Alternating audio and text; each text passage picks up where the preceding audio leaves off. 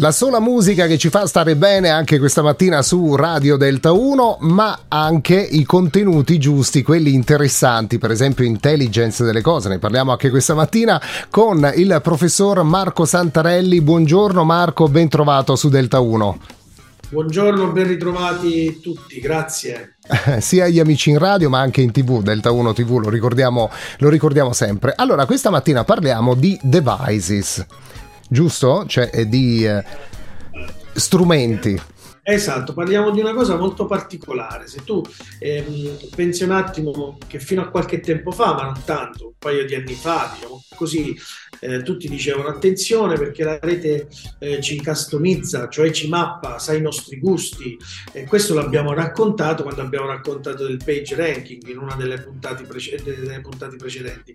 Invece oggi sta succedendo una cosa eh, fantastica, quasi magica, no? Cioè che in qualche modo i nostri device, i nostri cellulari, i nostri smartphone, i nostri eh, iPad, eh, eccetera, eccetera, eh, non fanno altro che predire il futuro, cioè di generare frasi che noi in quel momento abbiamo pensato. Quindi magicamente ci ritroviamo che apriamo il nostro cellulare e quella frase che addirittura abbiamo pensato e non più digitato viene fuori così magicamente.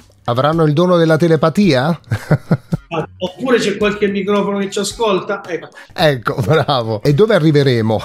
Partiamo che la base di tutto è il mettere i dati all'interno di una piattaforma che poi sfugge alle nostre intenzionalità.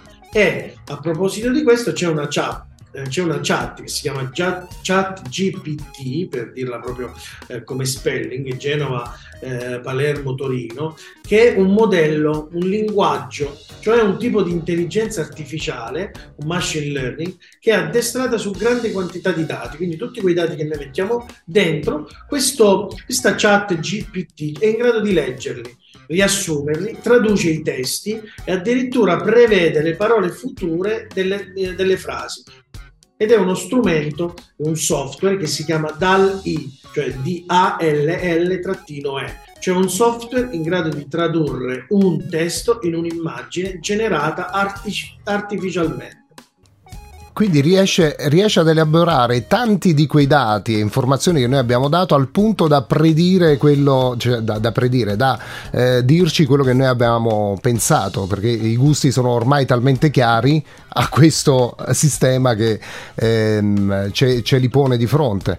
La cosa più inquietante è che l'algoritmo, di cui abbiamo già parlato anche nella sua derivazione storica, funziona anche grazie a questi database che tecnicamente danno il significato alle parole, lì la vera novità, cioè il significato semantico, cioè diamo il significato alle parole immesse dagli utenti e la chat GPT ha una memoria che gli permette anche di ricordare gli elementi nelle conversazioni.